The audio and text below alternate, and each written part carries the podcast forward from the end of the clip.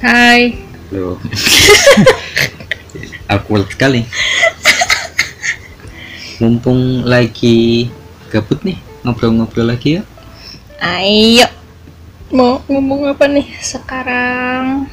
Apa ya? Belakangan ini tiba-tiba lagi kepikiran tentang perjalanan ketika sekolah, ketika kuliah, pokoknya ketika memperoleh atau mendapatkan pendidikan gitu.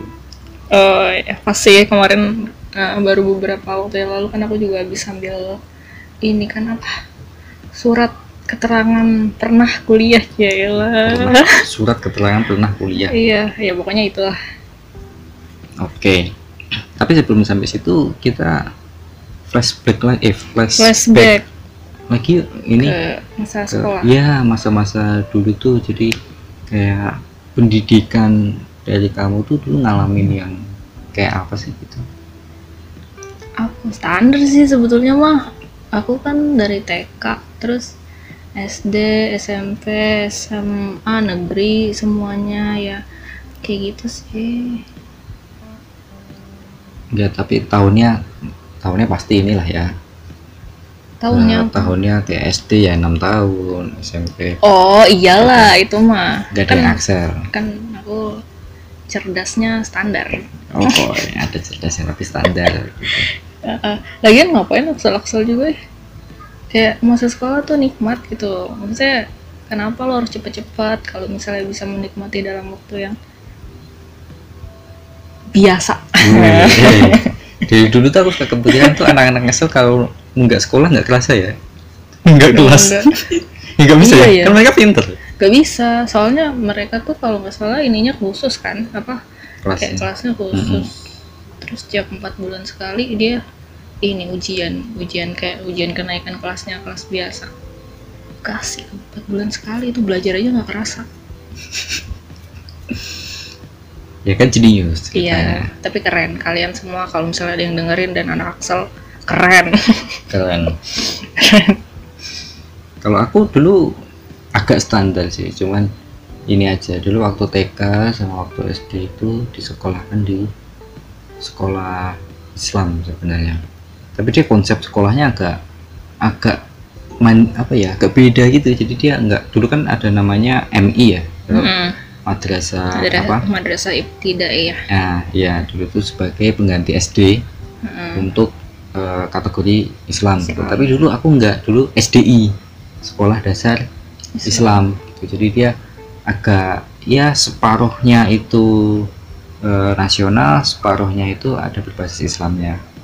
Gitu jadi kayak seragam aja dulu tuh seragamnya merah putih yang cewek itu ya pakai rok yang selutut, pakai apa namanya baju yang sebahu, tapi pakai jilbab gitu. Jadi ada Hmm. akulturasi ya Hmm, percampuran, Percampuran. budaya iya gitu yang cukup ya. Miring. Jadi campur-campur gitu. Terus tapi habis itu SMP ke SMA itu pindah ke negeri. Pindah ke negeri emang awalnya agak kagok sih. Dari kan swasta ya SD gue Hmm. di swasta pindah ke negeri terus melihat keberagaman orang itu agak agak kagok gitu. Kalau dulu kan ketika di SD semua itu sama. Kita alirannya apa itu sama semua. Jadi kayak ya gitu-gitu aja. Mudah menebak orang. Tapi ketika Hmm. SMP dan minoritas di sana di dari teman-teman SD itu cuma paling empat kalau nggak salah yang satu SMP dan itu nggak deket juga jadi asing gitu. Sama ya nuansa negerinya itu. Gitu sih. Kalau ini ya eh, prestasi. Nah prestasi. Dengar-dengar ini ini nih ngumpulin piala. Piala piala piala itu mah zaman TK sama SD doang. Jadi ikut itu lomba-lomba. Kalau pas TK tuh dulu tuh sempet ini aku direbutin sama guru TK aku. Wes. Wah, mantap banget. Itu direbutin guru TK iya pas waktu itu pokoknya ada kayak lomba-lomba gitu kan. Terus ada dua lomba yang serentak gitu. Ada gerak jalan sama nari kalau nggak salah. ah iya iya iya. Gerak jalan sama nari. Nah terus Hmm. nah si guru yang kayak apa ya pembina lah uh, buat lomba tersebut itu kayak merebutkan aku nih mau ditempatin di mana? gitu. Terus kayak agak debat gitu kan gurunya sampai akhirnya aku dipanggil tuh. Ah, dipanggil terus ditanya kamu maunya ikut yang mana? gitu kan. Terus ada sok bijak banget aku. Terus aku milih gerak jalan gitu. terus akhirnya menang juara berapa ya? Dua dua kalau salah. Tapi rame-rame kan? iya rame-rame itu mah. Juara dua. Terus habis itu pas berapa bulan berikutnya ada lagi lomba gerak jalan terus ikut lagi juara satu. Hmm. itu TK cuma dua dua kali ikut lomba. Nah yang banyak tuh SD SD tuh lumayan sih ya. Tapi kebanyakan rame-rame sih kayak senam gitu-gitu kan. Terus iya. apa lagi ya? Pramuka pernah ikut sih tapi pramuka kayaknya nggak mau deh. Gerak jalan kalau sendiri namanya juga orang beli beras itu ke pasar. Terus aku pernah ini. Hmm, oh yang sendiri tuh lomba ini IPS PPKN pernah. Cerdas cermat? lomba iya. Nah, terus lomba bahasa Inggris pernah. Tapi yang bahasa Inggris itu aku juara eh, empat. Jadi nggak yang masuk tiga besar. Tuh cuma juara empat doang. Terus habis itu apa lagi ya apa lagi aku lupa loh. Waduh waduh waduh. Saking ini yang pokoknya itulah. banyaknya. Yang yang aku ingat itu. Terus habis itu pas SMP itu pas baru mau masuk SMP itu aku udah berniat nggak mau ikut lomba-lomba lagi. Fokus belajar. soalnya pas waktu SD tuh ngerasain banget yang banyak lomba di luar di luar sekolah tuh kayak capek gitu loh. Dan dan nggak ngerasain keseruannya di kelas belajar di kelas gitu. Oh iya. Jadi pas masuk SMP itu eh, pengennya nggak ikut lomba tapi sempat ikut juga akhirnya. Dulu waktu kelas 2 SMP itu dipaksa sama temen-temen aku. Dulu waktu kelas satunya sebangku kan sama aku. Nah terus habis itu kelas 2 masih di kelas yang sama terus eh, ada wakil kepala sekolah nawarin buat eh, apa kayak nawarin lomba-lomba gitu. Ada beberapa lomba yang mau diadain sekolah. Terus habis itu eh, yang mau ikut lomba-lomba ini pokoknya suruh daftar gitu kan. Nah si teman aku itu dia mau daftar tapi yang daftar di lomba eh, matematika waktu itu. Di lomba eh, matematika itu cuma dia doang yang ceweknya. Gitu yang sem- yang lainnya tuh pada cowok semua. Terus dia kayak langsung ke lari ke bangku aku. Terus tiba ya ikutan. Tiba ya udah akhirnya ikut gitu. Tapi waktu itu cuma sampai di babak final doang habis itu nggak menang. Ya. Gitu. Terus waktu SM, SMA sempet ditawarin lagi buat ikut cerdas cermat yang di TV di TVRI kalau nggak salah. Yang UU Perpu. Hmm, pokoknya hubungannya sama PPKN lah gitu. Tawarin terus tapi karena emang udah nggak minat buat ikut lomba di luar sekolah gitu terus udah deh nggak mau. Itu juga gara-gara temen aku temen aku ada yang dia emang udah ikut duluan kan terus habis itu dia lagi apa eh, di kelas mau mempersiapkan diri buat lomba itu dia nanya eh, salah satu pasal di undang-undang dasar nanya keliling terus habis itu eh, dia nanya sama aku terus aku jawab langsung gitu maksudnya nggak nggak yang nggak yang nyari dulu atau gimana gitu. Nah, terus dia kaget kan dia kaget. Loh kok apal gitu kan? Terus ternyata dia ngadu sama guru PPKN-nya ya udah deh habis itu besokannya langsung dipanggil lewat interkom sekolah gitu. Selalu banget itu. Ya udah deh. Terus kan pas udah dipanggil ansin yang males banget gitu kan terus disuruh latihan tuh pulang sekolah disuruh latihan udah beberapa kali disuruh latihan terus aku kabur lagi kabur lagi. Oh, udah Latihan. nggak minat gimana dong? Iya. Ya udah gitu. Terus pas ini kuliah juga pernah sih ikut lomba cerpen. Ikut lomba cerpen tapi nggak eh, menang kayak nggak waktu itu nggak tahu deh enggak kayaknya. Nggak tahu deh. Tingkat apa itu bebas nasional. Kampus Kampus. kampus doang. Belum ikut kalau yang antar antar kampus antar sekolah. Eh antar kampus lah ya antar sekolah mau udah lewat gitu. Iya iya. Gitu. udah Hmm. gitu doang kalau aku jadi ingat dulu waktu masih SD itu pernah ini pernah direkomendasikan dan ikut juga lomba dokter kecil hmm. ya benar lomba dokter kecil itu kan tiga orang. Ya konsepnya kayak cerdas cermat gitu. Cuma kan sebenarnya aku ini bego ya. Tapi dipilih karena kayaknya kelihatan baik kelihatan oh. kelihatan muka pintar gitu. Kadang membebani juga sih. Muka ini muka baik ini kadang membe- membebani gitu.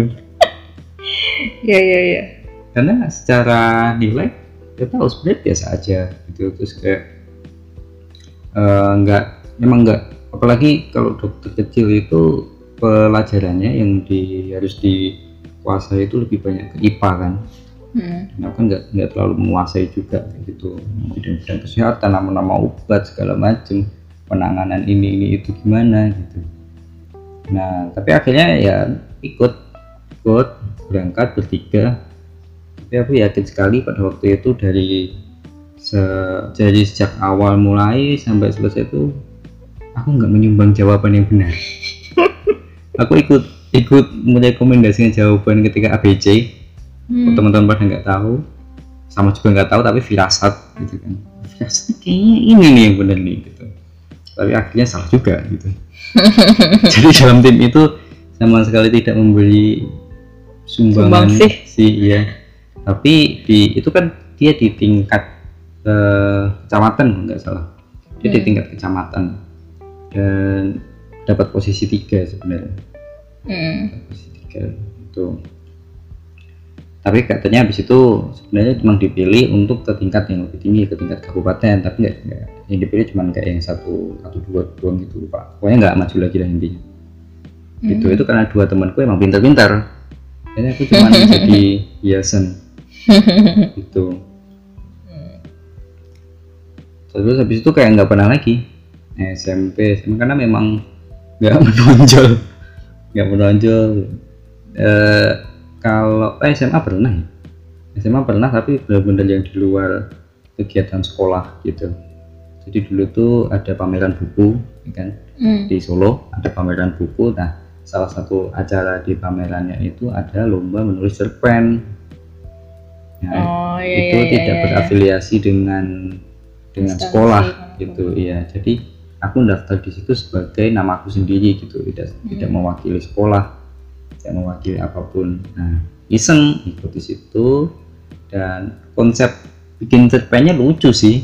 Jadi kayak biasanya cerpen itu kita ngirim kan ya? Ngirim Hmm. kita bikin sendiri di rumah nyari inspirasi segala macam terus kita kirim ke pos. Pada waktu itu mungkin kalau in- udah ada internet sih. Hmm. udah ada internet tapi mungkin nggak nggak nggak se- seperti sekarang ya cuman waktu itu nggak waktu itu ngerjain cerpennya pokoknya kita daftar pagi-pagi daftar udah nanti siang jam satu gitu dikumpulin di sebuah aula ya udah ngerjain cerpen di situ ditulis pakai tangan dikasih kertas kertas gede HVS gitu tapi ada garis-garisnya kita tulis pakai tangan gitu. ceritanya Hmm. cek, cek, cek. ya melelahkan sih ide itu ada gitu ide itu ada jalan Hmm. cuman nulisnya tulisanku jelek. Masalahnya itu. Jadi kalau pelan-pelan waktunya nggak cukup capek gitu. Cepet-cepet tulisannya nggak bisa kebaca gimana gitu. Udah sedang-sedang aja lah ya udah nah itu asal ngaco daftar doang sih sebenarnya itu. Tak disangka ternyata lumayan lah. Ketika penutupan ininya apa namanya pameran bukunya sekaligus pengumuman pemenang nah pada waktu itu aku nggak datang karena kayak lupa kayaknya kalau Hmm. pernah ikut. Dan saking isengnya lu. Iseng lupa kayaknya. Hmm. pokoknya nggak atau mungkin juga karena memang waktu itu transportasi ke sana nggak terlalu fleksibel ya aku belum naik motor waktu itu. Jadi dan itu malam-malam kan penutupannya. Jadi nggak kepikiran lah bakal datang gitu. Nah tapi ternyata di sana ada salah satu temanku Hmm. yang notice ternyata namaku dipanggil waktu itu jadi juara dua. Jadi juara dua. Terus dikasih tahu sama temanku besokannya di sekolah itu nggak percaya gitu kan lo bohong bohong gitu. Ternyata beneran di SMS dari pihak panitianya disuruh ambil hadiah. Wah, lumayan nih gitu. terus mintaan teman untuk Hmm. nganterin naik motor karena belum bisa naik motor. Di sama temen datang wah takdiran takdiran wah dengan bangganya takdiran dari awal aku nggak menyangka hadiahnya adalah uang sebesar 75.000 ribu. Terus aku, takdiran apa ini? 75.000 ribu. Udah udah langsung habis. Takdiran karena makan-makan. Ku pikir berapa juta gitu loh. Ya, karena nggak tahu emang nggak tahu. Ya menurut lo Terlalu- aja cara gitu.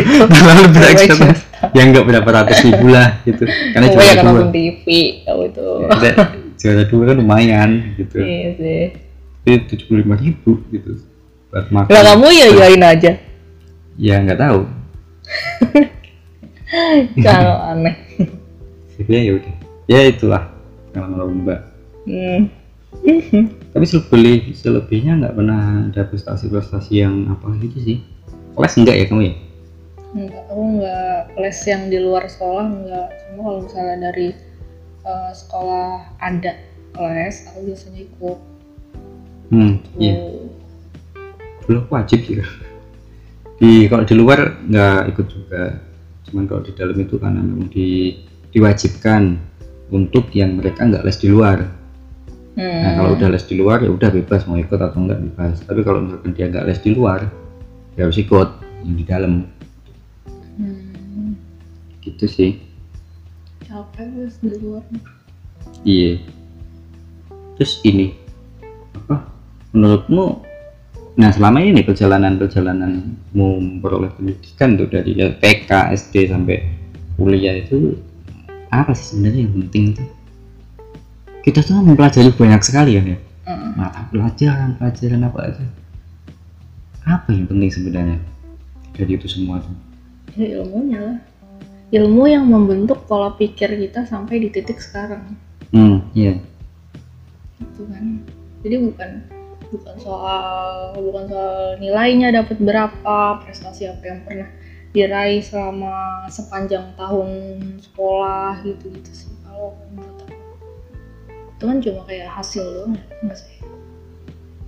Bisa jadi. Prosesnya yang prosesnya itu kan dari sepanjang waktu yang dijalani itu yang bisa ngebentuk kita pribadi mikirnya kayak apa perilakunya kayak apa gitu gitu sih Iya iya.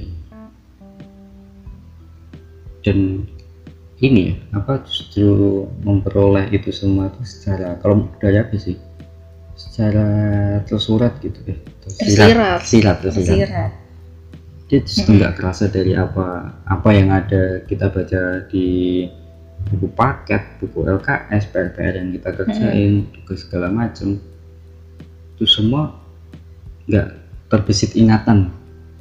Itu mudah hilang semua. Tapi kemudian dari situ yang membentuk kita bagaimana kita berpikir logik bagaimana kita eh, apa ya problem solvingnya langkah untuk mem- memecahkan masalah itu. Hmm. gitu-gitunya sih.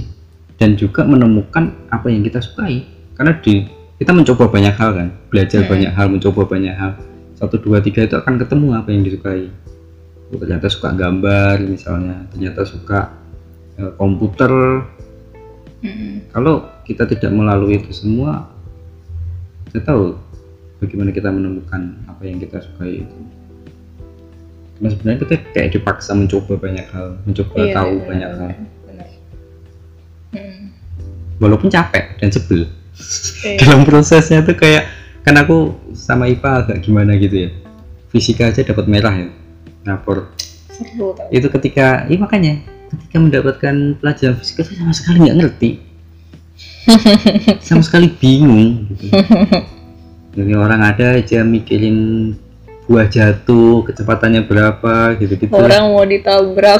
Eh orang Iya. eh, ada mobil ini orang nyebrang apakah orang ini akan ketabrak atau enggak? Daripada mikirin mendingan suruh nyebrang aja cepet-cepet Iya. gitu yakin gitu Aduh. itu memang inti fisika nggak nggak nggak seperti itu sih Hmm. itu cuma gambaran aja ya Hmm. tapi dalam prosesnya bertemu dengan fisika itu melelahkan loh untuk tapi kamu nggak mau harus mempelajari harus bertemu dengan itu kalau toh lima tahun kemudian itu sama sekali nggak dipakai ya nggak masalah karena ada juga orang-orang yang suka dan benar-benar menekuninya sampai ya 5, 10 atau langsung hidupnya menekuni itu Hmm. gitu sih kalau aku menurutku juga pentingnya gitu menemukan langkah baru kita itu dari yang kita pelajari sepanjang kita sekolah Oh, iya sih. gitu terus kalau kamu melihat nih pendidikan di kita sekolah atau kuliah gitu. Itu apa ya? Apa kayak melihat masalah-masalahnya gitu. Ya misalnya contoh dari aku ya. aku misalnya ini eh, sekolah itu terlalu berorientasi pada nilai. Mm. kayak sistem rankingan bagus sih sebenarnya memicu orang untuk belajar. Cuman kadang itu ada ada eh, mengalami mengalami dis- bukan diskriminasi ya apa ya akibat akibat dari tidak mendapatkan ranking tertentu itu di keluarga jadi agak agak dibilangin yang nggak enak gitu Mm. dibanding bandingin dengan saudara yang eh, rankingnya lebih bagus gitu. Mm. jadi ada ada yang ya itu yang yang terlalu berorientasi sama nilai. Iya. Kalau menurutmu gimana? It- itu juga sama yang itu kayak eh, proses yang dijalani itu kebanyakan ya kebanyakan nggak dihargai. Itu entah itu sama guru maupun sama orang tuanya. Seharusnya seharusnya kan saling bekerja sama ya maksudnya eh, guru di sekolah yang ngajarin materinya si anaknya berusaha untuk memahami orang tuanya me, apa, me- itu loh itu. Apa? Dukung? Apa? Mendukung iya. Mengawasi. Mengawasi. dia di rumahnya tuh kayak gimana. Nah. terus terus eh, gimana pengajaran sama gurunya? Apakah ada yang kurang? Apa gimana gimana supaya si orang tua ini kalau misalnya si anaknya bermasalah dia bisa menyampaikan ke gurunya juga gitu. Mm-mm. itulah. Itu itu menurutku kurang kelihatan juga sih. Terus entah entah kenapa ya dari dulu tuh aku suka sekolah. Aku suka maksudnya ada di dalam di dalam sekolah belajar berteman segala macam kayak gitu-gitu pokoknya segala kegiatan yang ada di sekolah aku suka. Tapi aku ngerasa bahwa sekolah itu adalah suatu masalah. Oke apa Gitu. itu? Sistemnya tuh kayak nggak bener gitu loh. Sistemnya tuh nggak bener menurut aku. Kayak entah kenapa tuh kayak ada ada sesuatu yang nggak serak aja gitu loh di di selama perjalanan aku sekolah tuh kayak ngerasa ini tuh salah sebenarnya itu tuh salah harusnya gitu. Kayak ada hal-hal yang mestinya bisa dilakukan lebih benar dieksekusi dengan lebih tepat tapi nggak ada. Contoh kasusnya. Aduh. nah. susah ini. Ini bakal nyangkutnya nanti ke politik cuy. Aduh aduh susah itu pokoknya gitu deh. Intinya eh, ada ada apa ya unsur-unsur politik yang sengaja diselipkan sepertinya ya kayak kayak eh, kalau aku ngerasanya kayak sengaja diselipkan di dalam buku-buku pelajaran sekolah kayak gitu-gitu. Dan Hmm. ya buat aku sih itu kerasa banget. Jadi kayak kok gini sih? Kayak gitu loh. Kayak dicekokin dengan hal-hal yang Hmm. entah itu benar atau enggak. Gitu. Terus habis itu aku sempat ini kan eh, aku eh, pas lulus SMA aku sempat gabung sama komunitas sekolah alternatif gitu. Nah, terus mereka tuh orang-orang di dalam situ tuh sering ngomongin tentang sekolah salah satu sekolah swasta di Bandung yang aku rasa kurikulumnya bagus banget gitu karena dia sangat merefleksikan ke eh, dunia nyata gitu. Kayak mereka bikin tugasnya ya tugasnya tuh kayak bikin pasar terus eh, jadi kayak mereka emang dikasih eh, tugas untuk jualan tuh gimana sih kayak gitu-gitu loh. Jadi kayak nyata banget kalau kamu bilang tadi fisika tuh gini gini gini gini belum tentu nantinya bakal ketemu sama fisika lalala gitu kan. Itu kayak ngawang-ngawang banget kan gitu kan. Nah sementara kalau dengan kurikulum yang kayak gitu yang kayak sekolah tadi itu itu lebih bisa dekat dengan murid lebih bisa diaplikasikan secara langsung kayak gitu-gitu. Mungkin ke depannya kayaknya udah ada nggak sih yang kayak gitu tuh? Aku nggak tahu sih. Aku udah lama banget nggak sekolah itu tahu bagus sih. yang kayak gitu-gitu. Jadi kayak lebih lebih banyak aplikasinya gitu. Nggak nggak sekadar yang teori lagi teori lagi teori lagi gitu. Kan otaknya ngebul gitu anak-anak. Iya. Iya sih. Dan terkait soal kamu tadi, iya juga dulu memang kerasa sekali bagaimana otoritas pengetahuan itu di dalam buku-buku kita, di dalam apa yang dikatakan guru itu bersifat mutlak tanpa kita tahu apa itu sumbernya. Mm. Kayak eh, pokoknya A satu sama dengan dua, A, A habis A, B adalah C. Dan sudah seperti itu doang. Gitu Mm. ini sangat textbook sekali tanpa kita tahu dia eh, atas kontrol siapa pengetahuan itu sehingga kita sangat me- sangat berporos pada apa kata guru pada akhirnya kita memberi memberi dulu kan eh, apa namanya suka minta tolong ya sama mas kalau ngerjain PR dan dia karena usia jauh lebih dewasa dia kadang ngasih sesuatu yang lebih kompleks gitu. Sesuatu pemecahan masalah dari PR ku dengan lebih rumit gitu. Mm. ya pada akhirnya itu kalau dan aku karena orangnya agak-agak malas mikir gitu aku contek semua. Aku pakai semua yang dia omongin gitu. Dan pada akhirnya dia di hadapan guru itu tetap salah ya karena tidak sesuai dengan yang ada di buku ini Mm. sementara yang di buku itu sangat sangat permukaan sekali sangat Hmm. permukaan sekali bahkan hingga SMA pun masih kalau menurut aku masih cukup masih di permukaan jadi Yes. pelajaran IPS yang ada di SMP ketika berada di SMA itu tidak lebih dalam tapi hanya permukaan tapi lebih luas Mm. misalnya dia gambarannya kalau misalkan di SMP itu kita belajar tentang Samudra India di SMA itu kita tidak membicarakan kedalaman Samudra India itu ada apa aja tapi kita membicarakan eh, Samudra Pasifik kita membicarakan samudra yang lain gitu. Hmm. semua tapi masih di taraf permukaan. Giliran ketika kita kuliah itu emang lebih dalam dan agak kaget sebenarnya. Mm. dari yang segitu permukaan permukaannya kita menaf apa kalau misalkan ada istilah apa lalu mencari tahu pengertian dari istilah itu cuman dari satu kalimat ya udah pokoknya titik ini. Begitu di kuliah itu di breakdown jauh sekali Mm. dan sangat memusingkan di awal-awal kalau belum biasa. Diajak mikir kayak gitu tuh. Kayak gitu sih. Bener, bener, bener. jadi tingkatan SD SMP SMA itu kalau menurut aku ya kayak cuma nambah nambah pengetahuan aja.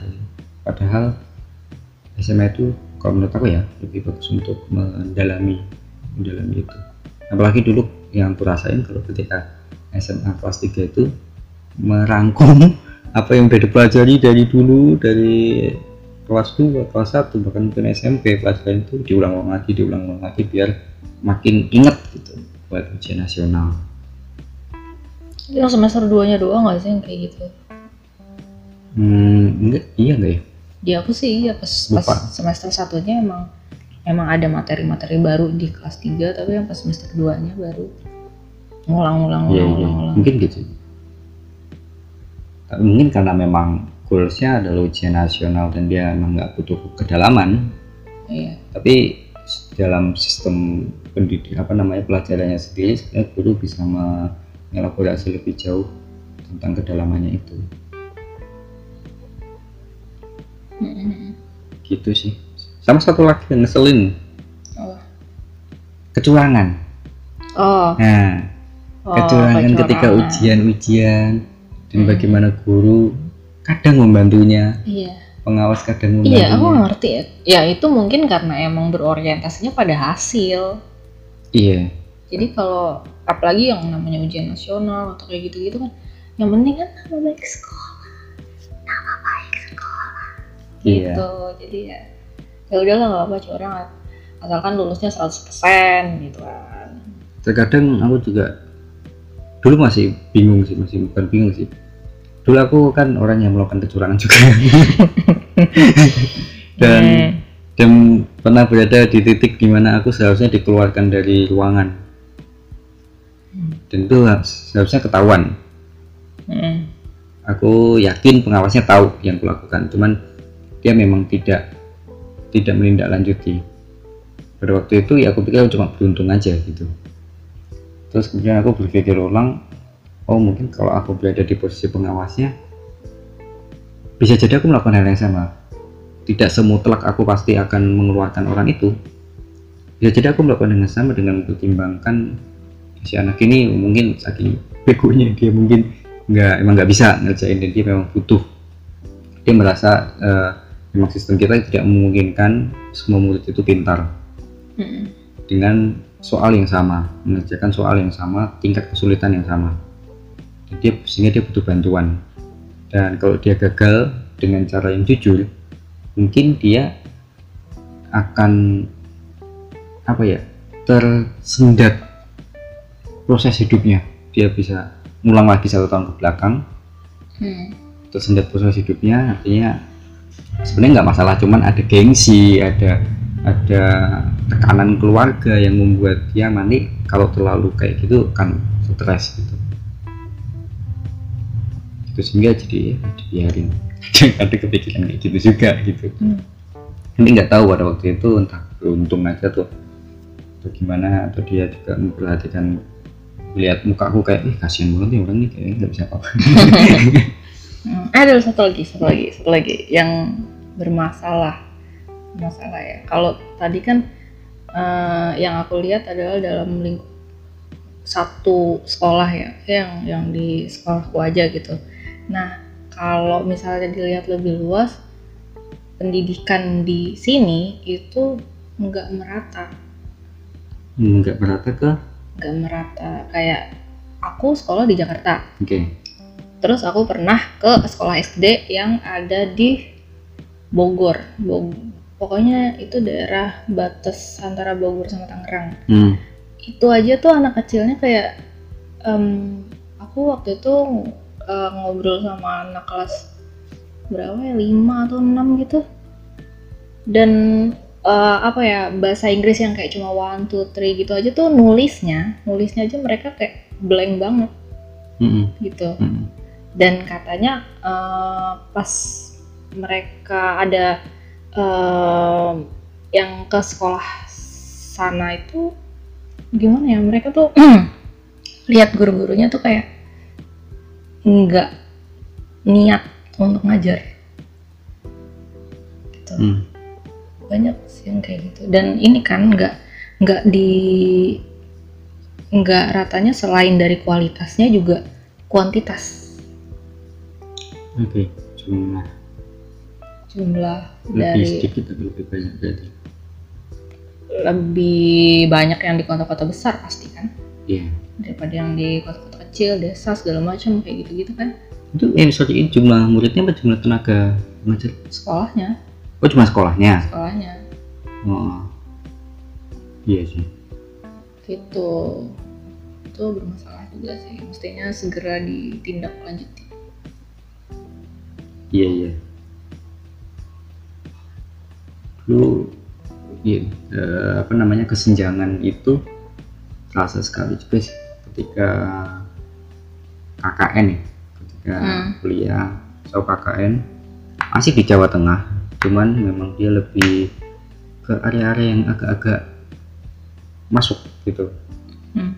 agak-agak pinggir, masuk ke hutan-hutan bahkan untuk sampai desa untuk sampai SD masuk ke hutan-hutan dan di situ memang terasa sekali bagaimana mereka anak-anak ini nggak ada gambaran mereka untuk bahkan untuk pertanyaan dasar yang selalu sering di, ditanyakan oleh teman-temanku yang ngajar itu ini nanya cita-citanya mau jadi apa? Hmm. ada pertanyaan itu mimpinya mau apa? gitu. Mereka kesulitan menjawab itu ya mereka menjawab yang ketika menjawab sesuatu yang tinggi mereka menyampaikan dengan eh, bercanda kayak eh, hidupku kayak gini mau mau jadi kayak gitu gitu. ketika Hmm. mau bilang jadi pilot ketika mereka mau bilang jadi artis penyanyi gitu-gitu sesuatu yang ya kayak formal aja mereka sekedar ngucap aja yang lain ketawa gitu gitu aja gitu sih. Dan itu juga kayak yang kamu bilang gurunya juga kurang ini kurang apa ya passionate mungkin ya. Mm-mm. itu warganya aja pernah ngeluh juga. Itu guru guru di SD itu tapi itu padahal SD satu-satunya di desa itu. Mau gimana lagi anak-anak di situ otomatis sekolah di situ. Mm-mm. kecuali memang dia punya transport untuk keluar agak keluar dari hutan. Ketika masuk ke situ ya pada ngeluh. Itu guru-guru guru-guru selain dari warga situ. Artinya dia guru dari luar desa Hmm. itu yang dapat tugas ngajar di situ. Kayaknya emang nggak niat nggak tertarik gitu. Apa sih ya kalau sekarang tuh kayak banyak guru-guru yang ya udah sekadar jabatannya aja sebagai guru gitu. Tapi kelakuannya gitu aneh-aneh banyak banget sekarang tuh. Semoga cepat dapat ilham. Iya. Ya mungkin juga ada masalah dengan kesejahteraannya juga yang tidak terjamin iya dari sih mungkin. atasnya. Tapi kan kalau misalnya dia udah meniatkan diri untuk, men- untuk terjun di dunia itu mestinya ya itu kan ya udah tahu dia bakal mengabdi segala macam gitu gitu emang sih kesejahteraan dari gurunya itu eh, bakal mempengaruhi dirinya. Cuma ya jangan ini jangan mengorbankan nasib anak-anak yang dididiknya gitu loh.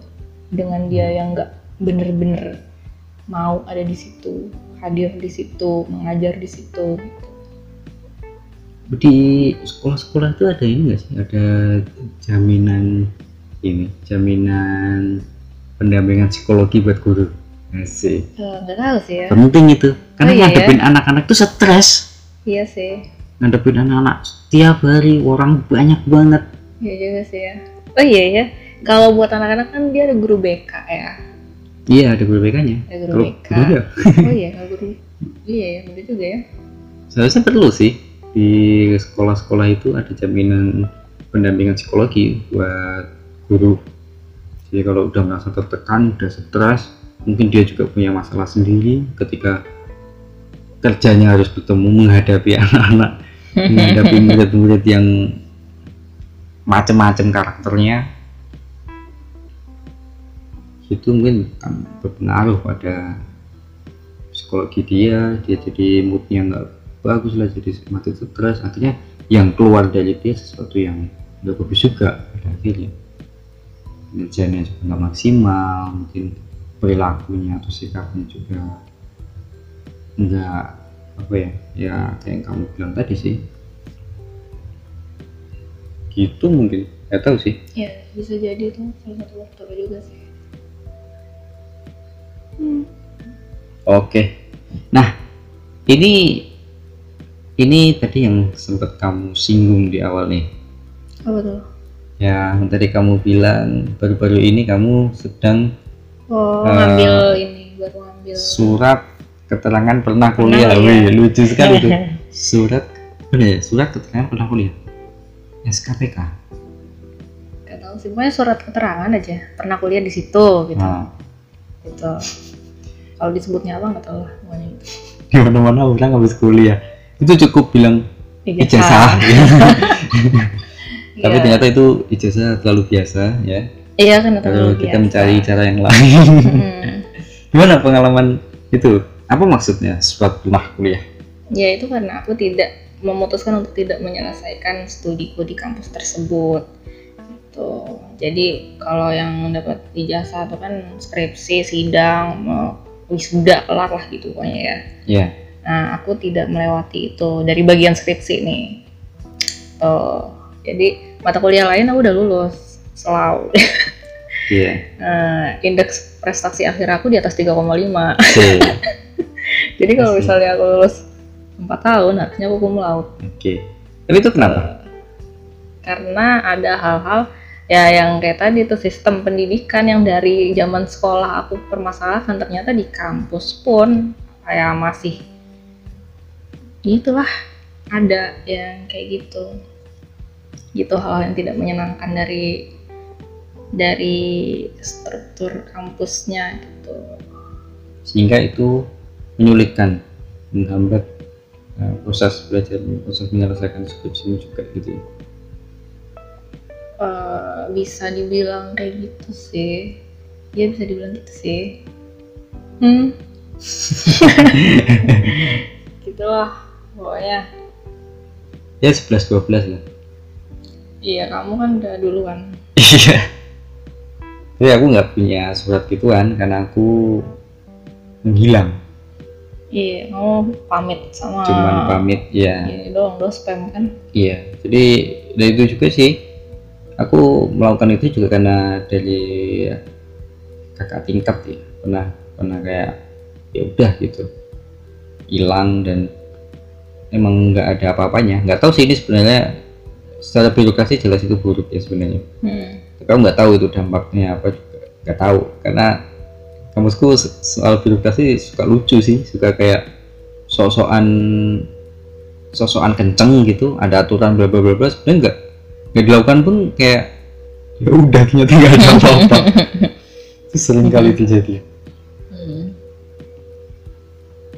nah dulu aku juga ngerasa ngerasanya ini sih ngerasa aku sudah tertinggal cukup jauh dan eh, di kampus sudah susah untuk apa namanya untuk ber- bukan berekspresi ya untuk apa ya untuk menjalani yang yang benar-benar sebenarnya pengen pengen dijalani gitu. Karena aku kuliah di Hmm. bidang yang nggak terlalu aku yakini akan hidup dari situ. Hmm. kemudian ya udah kemudian daripada gantung di tengah-tengah maju enggak mundur enggak ya udah melesat hilang. Ya, waktu itu cuma pamit sama apa dosen dosen yang sangat dekat dosen pendamping juga untuk skripsi. Bilang pamit lah intinya untuk tidak kuliah lagi gitu, gitu. Dan dari sananya dari dosennya juga akhirnya juga bilang ya wis gak apa-apa gitu. Inti intinya sih gitu. Hmm. nggak ditahan-tahan nggak di sayang sekali nanti gini gini. Enggak. Hmm. ya udah gitu ya udah karena tahu karena deket juga dan tahu apa yang sebenarnya kita cari dalam hidup gitu Iya. Dulu dosenku malah masih nahan. Dosen dospemku ya masih nahan dulu. Kan emang aku udah pengen keluar udah lama banget kan. Pengen hmm. cabut dari kampus. Itu dulu tuh masih ditahan-tahan sayang kamu nih gini gini gini gini gitu. Terus juga apa materi buat skripsi aku juga katanya bagus gitu kan. Makanya masih ditahan-tahan tahan-tahan gitu. Sampai akhirnya yang terakhir kemarin aku sempat cerita yang apa aja yang aku alami di semester lalu berarti ya. Pokoknya awal tahun 2020 inilah. Hmm. gitu kan. Terus aku ceritain semua ke dia ke beliau. Akhirnya beliau mulai memahami kenapa aku memutuskan untuk uh, keluar dan dia udah oh ya udah gitu.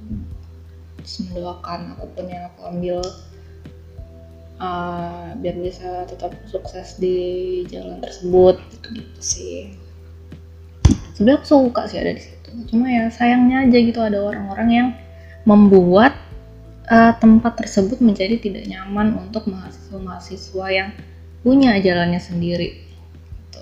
ah iya iya iya.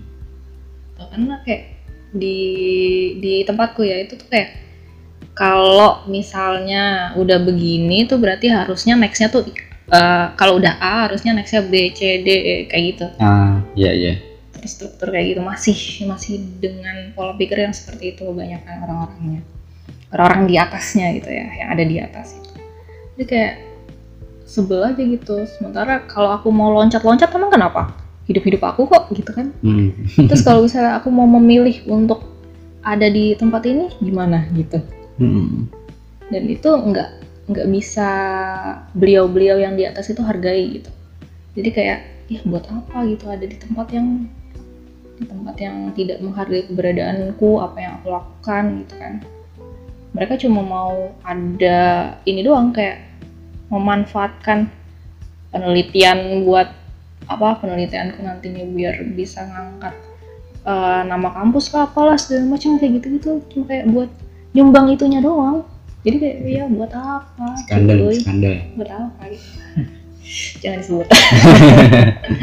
Ya, itulah. kuliah di mana? Gitu. jadi ambil lah tentang hal-hal itu. Jadi ya daripada menyakiti diri sendiri dengan berada di tempat yang tidak tepat ya udah cabut aja. Ribet banget hidup. Eh akhirnya apa itu pengaruh? Gitu. Ada hidup hidupku. Hmm, Dengan- memutuskan untuk tidak kuliah. Tidak dia tidak kuliah tidak menyelesaikan. Kuliah. kuliah. Ya nggak dapat gelar aja sih. Kalau sampai sekarang ya sampai saat ini yang aku pikir tuh yang kepikiran sama aku ya baru itu aja sih. Kayak untuk apa yang aku kerjakan gak ada ngaruhnya. Gitu. Hmm. aku dari dulu sampai sekarang ya begini-begini gitu. Kerjanya nggak nggak yang nggak yang membutuhkan Nah. ijazah. Iya. karena sekarang tuh yang dibutuhkan tuh yang lebih dibutuhkan tuh kan soft skill ya Iya.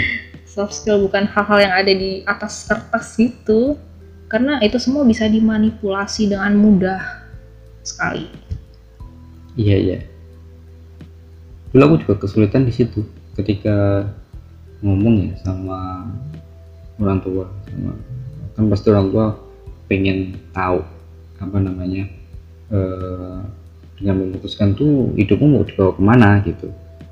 Mm-mm. Padahal sebenarnya kalaupun akhirnya lulus dan punya ijazah masih nggak tahu juga hidup mau dibawa ke mana gitu. ijazah itu mau dimasukkan ke mana juga nggak tahu itu. Mm-mm.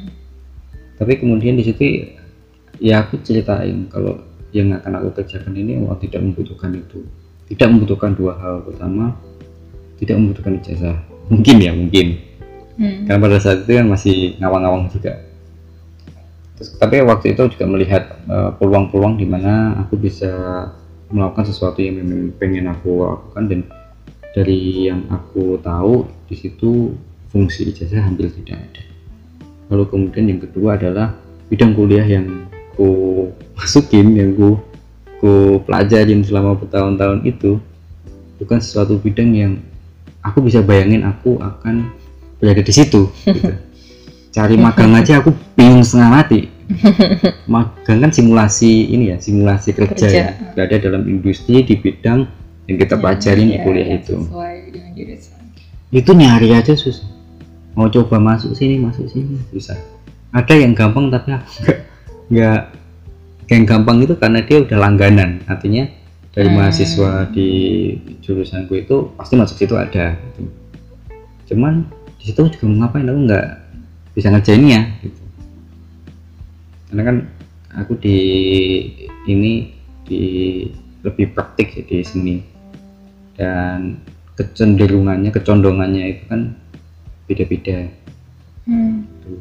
nah yang langganan itu condongnya sesuatu yang nggak aku kuasai.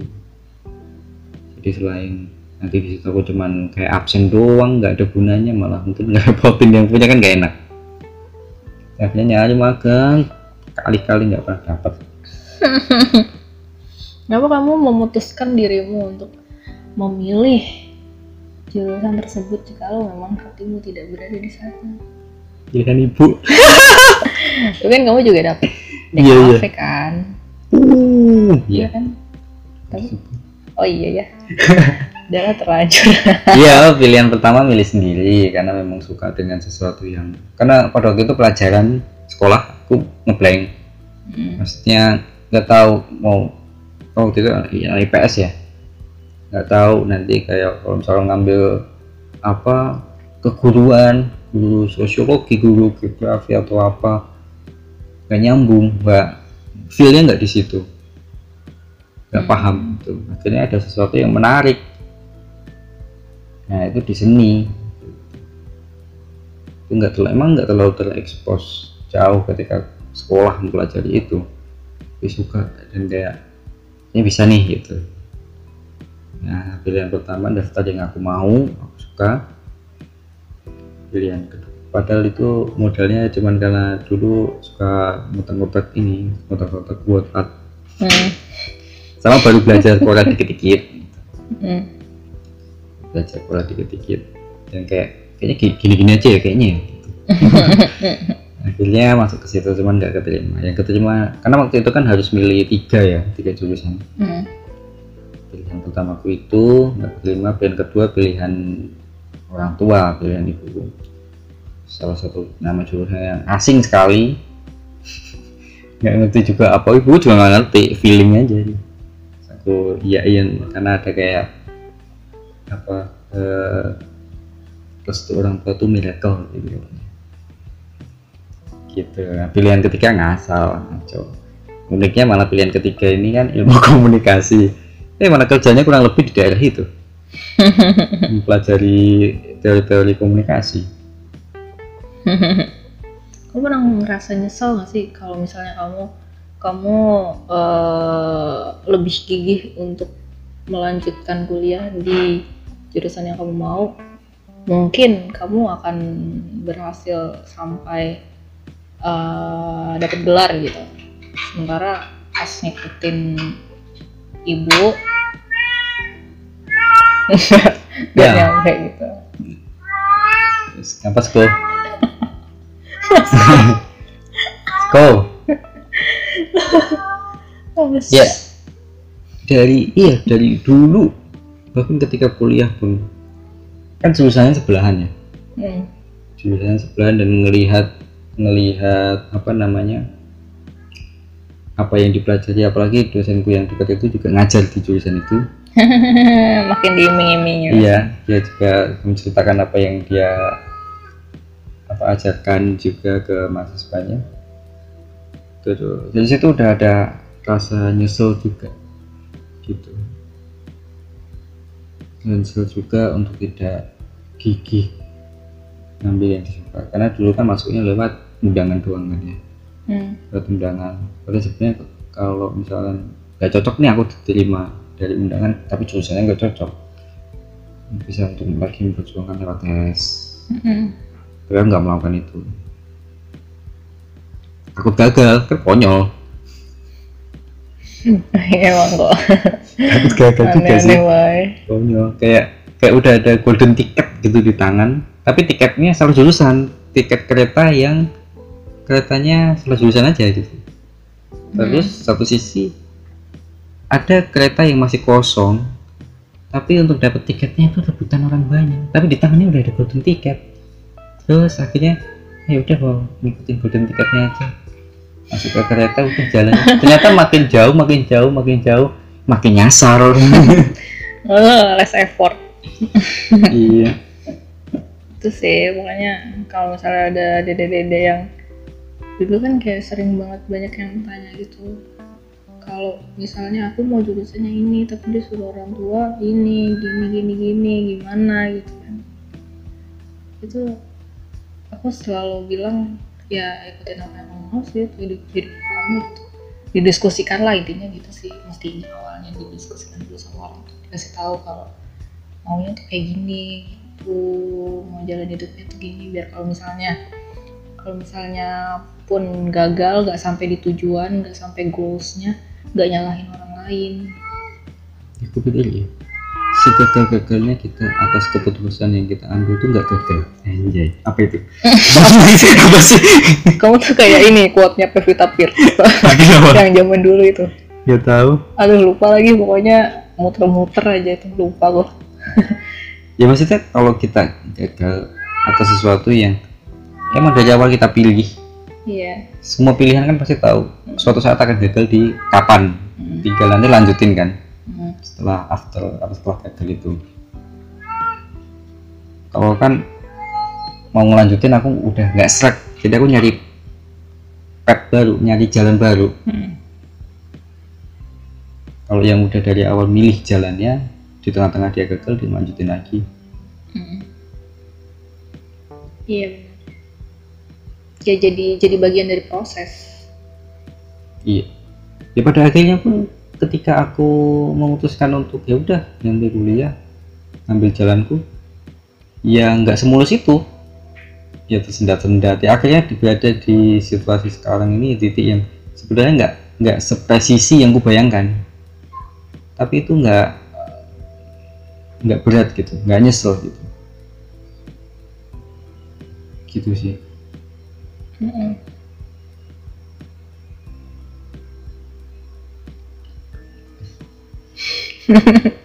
Aduh, tak terasa ya?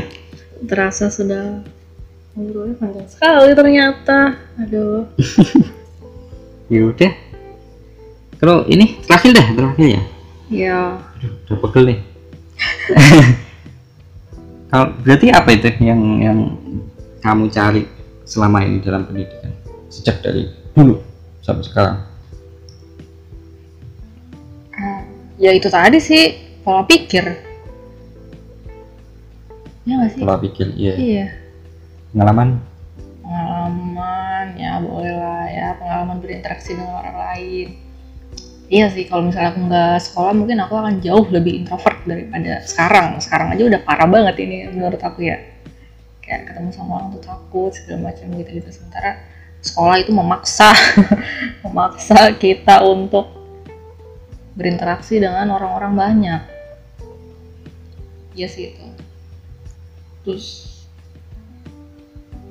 ya itu membentuk membentuk aku aku secara pribadinya kayak gimana itu rangkuman yang udah tadi kita obrolin sih sebetulnya mas. Iya kan menutup bilang kuman iya bener. Bener juga. Gitu jadi aku bisa mendapatkan diriku yang sekarang ya dari dari sekolah yang panjang itu pengalaman yang di dalamnya pelajaran-pelajarannya guru-gurunya yang nyebelin yang baik.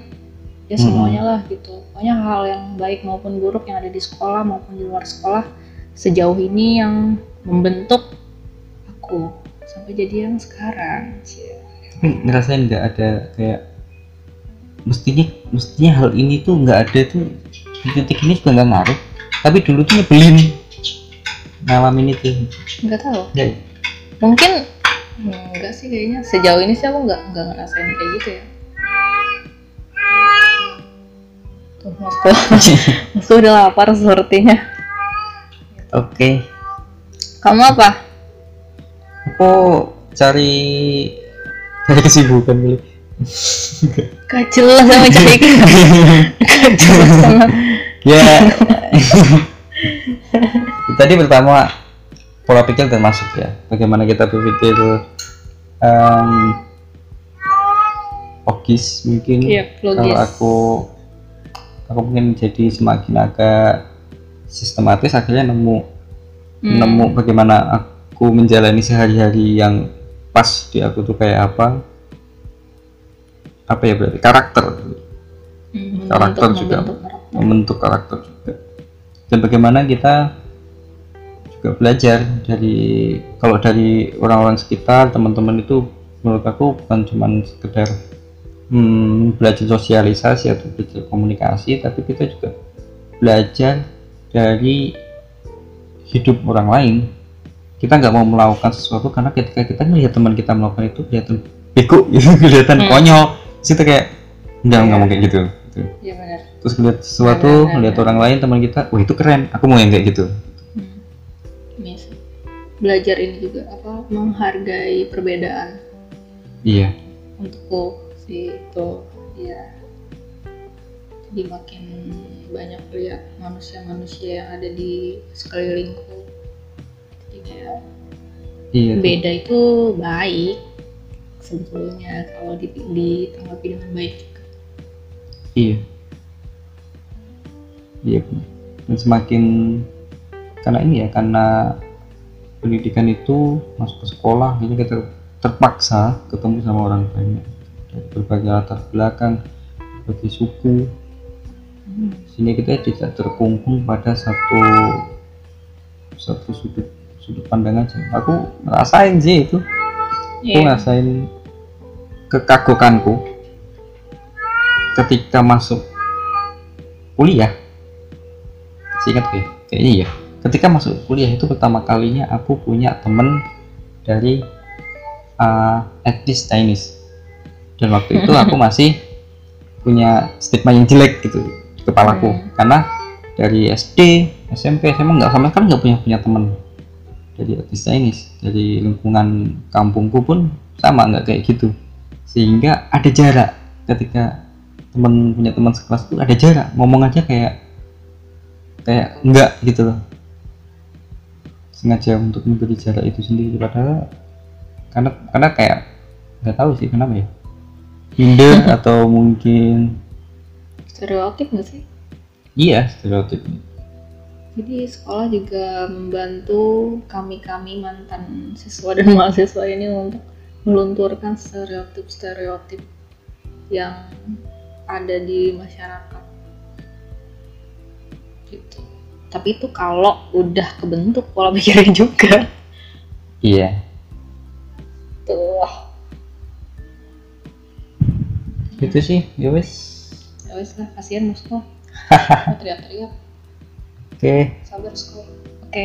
Thank you ya udah nemenin ngobrol. Iya sama-sama. Lama ya? Lama sekali ternyata. Sejam ya? Mm-mm. yaudah sambung lagi kalau kita gabut. Asik. Yoi sekarang saatnya untuk eh, makan. Makan. Dah